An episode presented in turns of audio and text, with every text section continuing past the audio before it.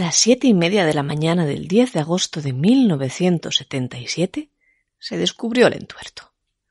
Julia Artidiello, encargada de la limpieza de la Catedral de Oviedo, gritó como si acabase de descubrir un crimen. Dijo, a las siete y media de la mañana, como de costumbre, llegué a la catedral. Abrí la puerta y nada más entrar me di cuenta de que uno de los lampadarios se encontraba en el suelo. Sospeché que algo raro había pasado, por lo que me di una vuelta por toda la catedral, encontrándome los cepillos de las limosnas violentados y en el suelo. Me dirigí a la cámara santa y vi que una soga colgaba de un atrio. Tuve miedo y no me atreví a seguir adelante. Sí, en cierto modo, sí que se acababa de cometer un crimen porque acababa de ocurrir el mayor robo sacrílego que recuerde a Asturias, y a decir de muchos, el mayor insulto jamás habido a los asturianos. La Cámara Santa estaba destrozada, y las cruces que se guardaban en su interior, la de los ángeles y la de la Victoria, así como la caja de las ágatas, saqueadas apenas y convertidas en un amasijo de maderas. Solamente se preservaba, valga la ironía, lo que habitualmente suele definirse como su alma, el interior, sin valor monetario, eso sí, carcasas de roble o de ciprés, a las que les faltaban en su exterior casi tres millones y medio de pesetas en joyas que la cubrieran, aunque la prensa llegó a decir que el montante ascendía a los cien millones.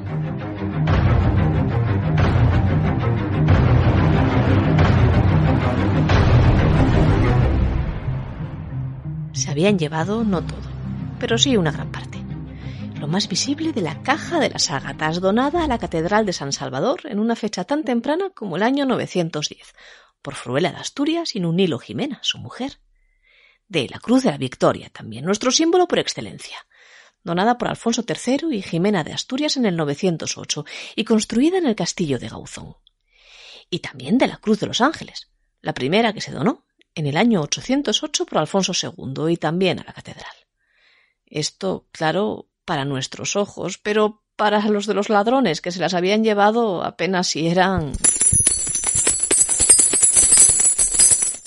Pues apenas si eran cientos de granates y de ágatas. Oro, mucho oro. Ricos camafeos, perlas, esmaltes, bellas piedras en forma de cabujón. Dinero, en definitiva, mucho, pero que mucho dinero el suficiente como para arriesgar a pasarse toda una vida en la cárcel, y literalmente además. Esta es la historia del robo sacrílego de Covadonga en 1977. Han pasado ya 43 años. Pero no se olvida. Brutal insulto a Asturias, tituló el comercio del 11 de julio. El asalto a la Cámara Santa, y la destrucción de sus más valiosas joyas plantea un caso de negligencia manifiesta, subtitulamos. Y es que las condiciones de seguridad con las que se guardaban las joyas no eran precisamente las más idóneas. Los ladrones, encaramados a un tejadillo tras entrar como visitantes al recinto, atravesaron hasta ocho puertas, forzándolas con una palanqueta del tipo pata de cabra, que encontraron, decían, allí mismo.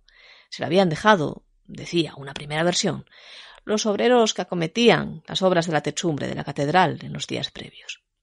La indignación fue máxima, claro.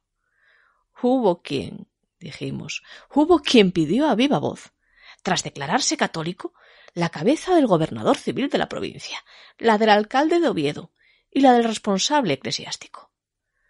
Menos mal, eso sí, que la búsqueda de los culpables no duró precisamente mucho tiempo.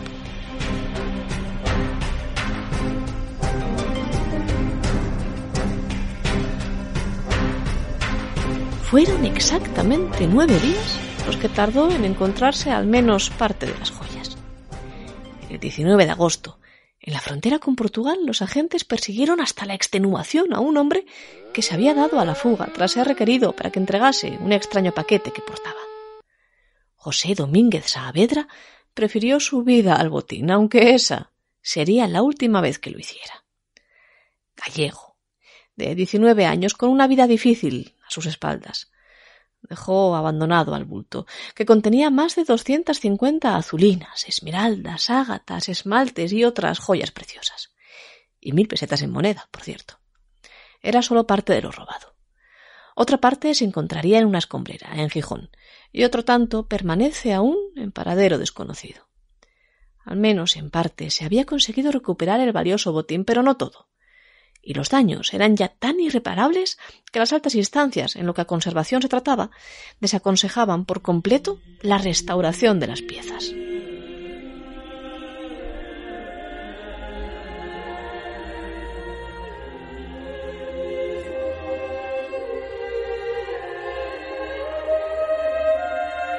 Pero no les hicimos caso. Y menos mal. Pues sí, menos mal que no les hicimos caso. Eso sí, hasta 30 millones de pesetas costó en su día reparar las joyas, pero se hizo con total precisión.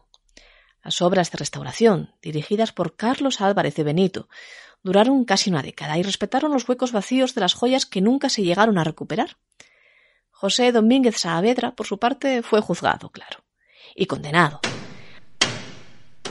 a diez años de prisión por haber actuado con nocturnidad y siendo reincidente doblemente, ya que no se tuvo en cuenta la circunstancia de que el robo hubiera ocurrido en un lugar de culto, como quería la defensa, la fiscalía.